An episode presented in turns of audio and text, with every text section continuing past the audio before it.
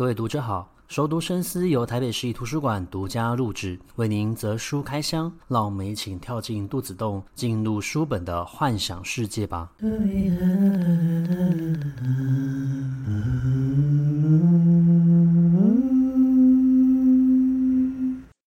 欢迎回到熟读深思，这一周我们将继续台湾配曲的主题。那台湾配曲它是以岛屿为发想的一个灵感，希望可以将世界带入台湾，也将台湾带入世界。因此在文化部的主办之下，邀请了以台湾为灵感创作的作家、艺术家来到岛上，分享他们的创作缘起以及缘由。那今年度他们邀请了法国作家艾利克菲耶来到台湾。那我们在上一集的节目已经介绍过艾利克菲耶的长崎还有日人之石。那从今天这一集节目开始，我们连续两集的节目会介绍其他以台湾为灵感创作的作家的文学作品。那首先要登场的就是吉本芭娜娜。那吉本芭娜娜他创作过一本散文集，这本散文集叫做《惆怅又幸福的粉圆梦》。在这个散文集里面，他分享了小时候与他的父亲一同上超市去购买晚餐食材的一个经验。那想起他的父亲呢，经常会把买来的食材加在所有的菜肴里面，所以他们有些时候晚上就会吃全餐的菠菜料理，或者是一整个礼拜都会吃以奶油为主题各式各样不同的一个加工食品。等到他自己长大之后呢，他发现到了生命经验之珍贵，因为他成为了一位母亲，成为了农业母亲之后呢，他亲自哺乳，才发现到原来自己也会成为他人营养的一个来源。孕育生命其实是一个非常珍贵宝贵的一个经验历程跟回忆。那等到孩子长大之后呢，他带着他的孩子一起来到了台湾。那他跟他的孩子呢，就一起留下了旅行的回忆，包括了他们在路边，然后吃着路边摊，一起享用以粉圆、爱玉、仙草为主的一个冰品。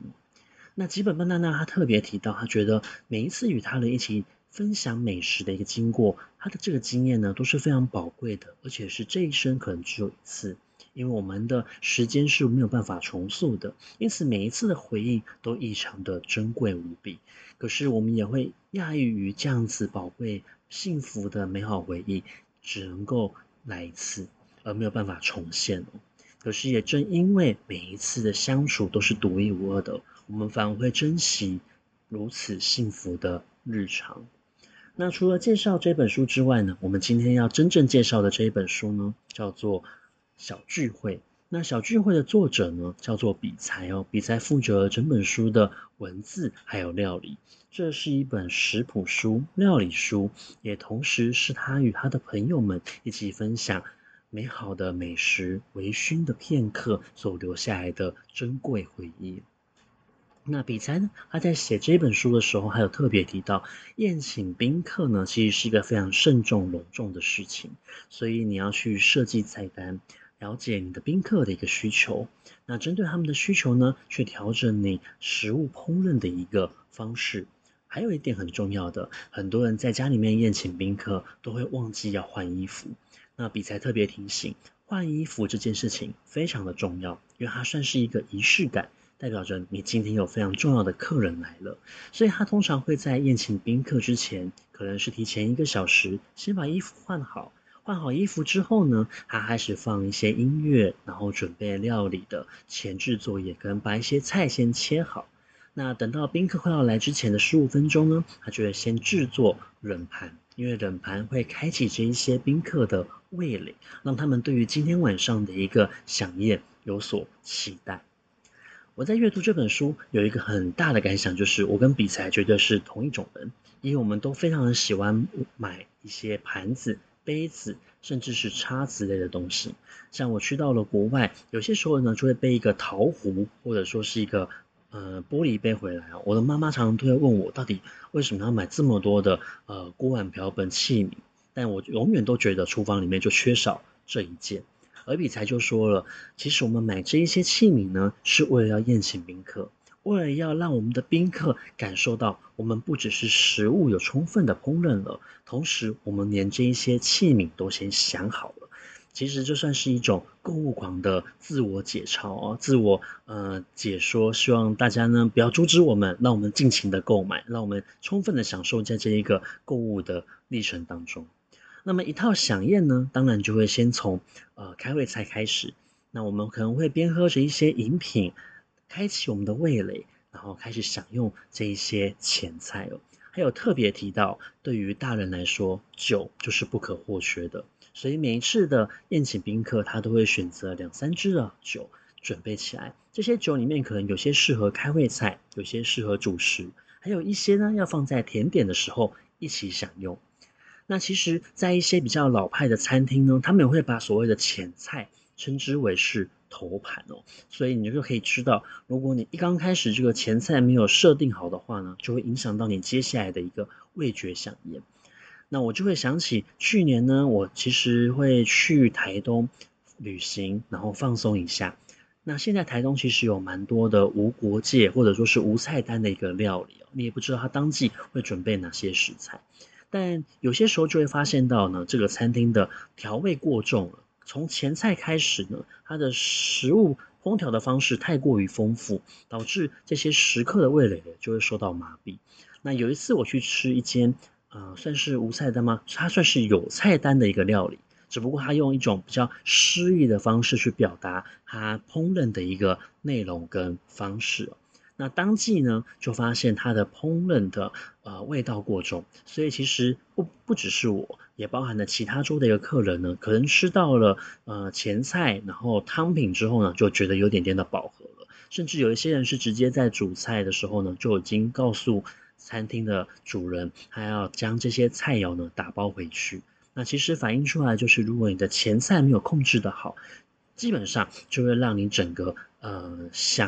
食物的一个享受呢，稍微感觉到有一些压力。那他建议的方式就是要清淡，而且最好从冷到热这样来做一个安排。不过他也有建议到，像台湾的夏天比较炎热，有些时候如果你觉得真的太热了，你吃不下，你把所有的前菜都换成冷盘，也是一种不错的一个选择。那么在吃完所谓的一个前菜之后呢，中间当然就会放一些像是小点心之类的，例如说我们可以用面包去夹 cheese， 或者说是一些肉片，还有一些比较简单的一个小菜类。那像我个人是比较走所谓的一个 local 的一个部分的，我其实蛮喜欢去吃所谓的一个板豆。其实板豆就是我们最常遇到的可以跟大家一起共餐美食的一个飨宴的一个机会。那我们家呢，其实也会做一些小菜，在吃饭之前，好比说凉拌小黄瓜，或者是用酱油去腌制所谓的一个姜丝，甚至是把买好现成的一个鹅肝，加上一些葱、蒜还有辣椒去做简单的调味。那在上桌之前，再加上一些香油来提起整个食物的一个味道。那么米才呢，还有分享了一个非常有趣的知识。我相信很多人都不太了解为什么，就是我们在吃一些所谓的一个西式料理的套餐的时候，在进入到主餐之前呢，它会先进一道有点像是我们主餐类的东西，我们认定是主餐类的东西。那因为亚洲人来说呢，我们习惯吃的主食是饭或者是面。所以像我们出去外面，有些时候我们所谓的一个吃饭，我们可能吃意大利面，这个意大利面就会加非常多的材料去调味它，因为对于我们来说，它就是一道主食。可是对于西方人而言，像是意大利人，意大利面、炖饭这一类的东西，其实是在上真正的主食之前的中间的一道菜而已。他们称之为是一个非常简单的淀粉料理。所以呢，他们在调味的时候，其实不会太复杂，它可能加入一些橄榄油，还有简单的食材，像是辣椒或者说是罗勒、番茄，甚至是用烤茄子去做意大利面，分量不会过多，但是呢，会让你稍微产生简单的一个饱足感，让你更期待后面的主食内容。那其实这是一种东西方饮食文化的差异。那比才在这本书里面分享了非常多的烹饪方式。我发现到阅读这本书的时候，我对于食材的错误印象呢，也顺便一起做了厘清。好比说，我以前在听到所谓山椒这种新香料的时候，我一直把它跟芥末画上等号，不知道为什么。可是在阅读这本书的时候，我才发现到原来所谓的山椒哦，它是一种带有花椒味的辛香料，它跟芥末是完全不同的东西。那如果要举一个跟山椒比较相近的食材，其实是原住民他们会使用的马告。我们去吃一些原住民的风味菜的时候，他们可能会在鱼汤里面加入马告。那马告其实又叫做珊瑚椒，它是带有一点柠檬的一个香气，可以用来做提味，或者是说，后面会介绍到的炖饭。那过去呢，我对于炖饭的印象，我一直以为它是要用所谓的一个隔夜饭去做炖煮，有点像我们做炒饭一样，只是烹饪的方式不同。但在阅读这本书的时候，我才发现到，原来所谓的炖饭，它是要用生的意大利米跟炒过的料，然后再加上高汤一起去做炖煮。那要慢慢的加入高汤，让它吸入汤汁，可是又要保持米心呢，最好是可以带一点偏硬的口感。那这样子呢，其实才是非常典型的、经典的意大利炖饭哦。所以我觉得阅读这本书有助于我去理清一些过去我错误的一个认知哦，我算是有点长知识了。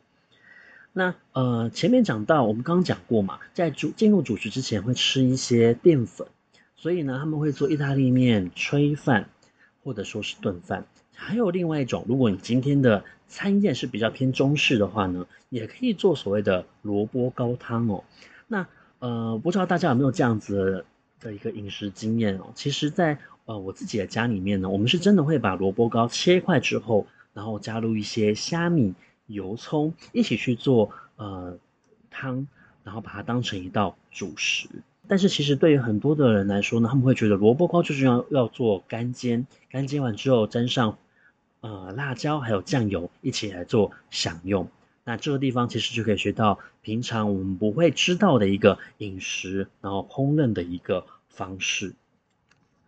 那我觉得有趣点就在于这里，我们刚刚讲过，在对于东西方而言，我们对于主食的定义呢是有点点的不同的。所以对西方人而言，我们所吃的这些面啊、饭啊，其实只是在进真正主食之前的一个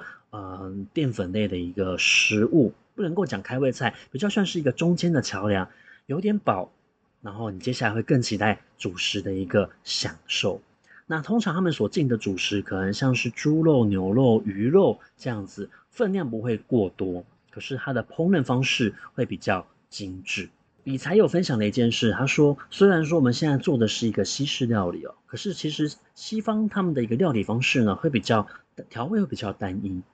所以像以我自己为例，我去了欧洲旅行的时候，其实吃到后面几天，我会觉得每一道菜的烹饪方式好像都差不多，我也吃不出其中的一个差异点。所以还有建议，如果你今天要照着这个食谱来做的话呢，其实可以加入一点自己个人的一个创意，因为我们亚洲人的一个料理呢，其实会加入蛮多的一个辛香料，还有像是酱油啊、味淋之类的一个调味品。那你加入自己的创意呢，也可以让你的风味感受更加的多元层次哦。不过也要小心，不要过度的烹饪，否则的话你的惊喜就会变成惊吓。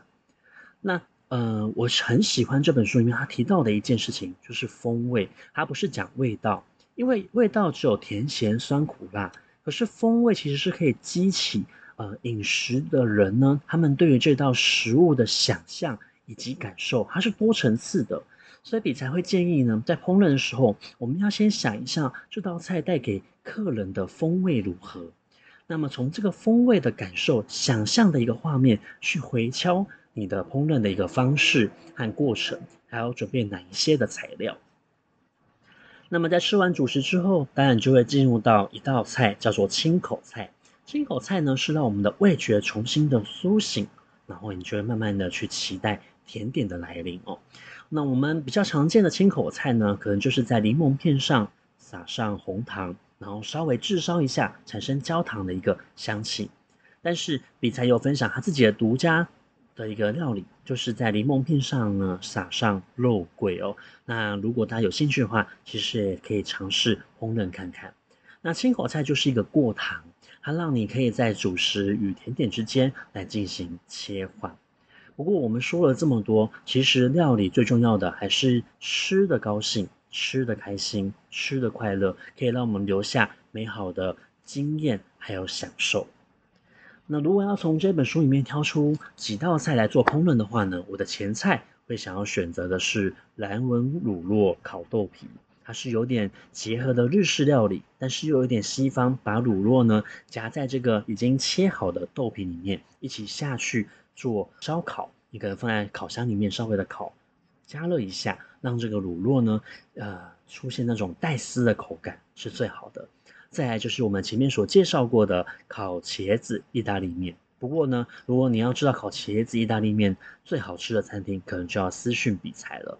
那另外我的主食呢，会想要选择给菲菲的北非风炖羊肉哦。而且这道料理呢，是因为比才有一位朋友就叫菲菲，菲菲一直很希望比才可以做烤羊肉，所以呢，他的经纪人就说，他的编辑就说，那如果菲菲愿意认养这本书30本的话呢，就可以把这道菜放入到食谱里面。而果然他就遵守他的一个诺言，我们才会知道要如何烹饪出一道可以用到所谓的一个盐渍柠檬所做的北非风的一个羊排。那在清口菜的部分，我就会选择肉桂柠檬。最后在甜点的部分，想要试试看没有吃过的巧克力沙拉米。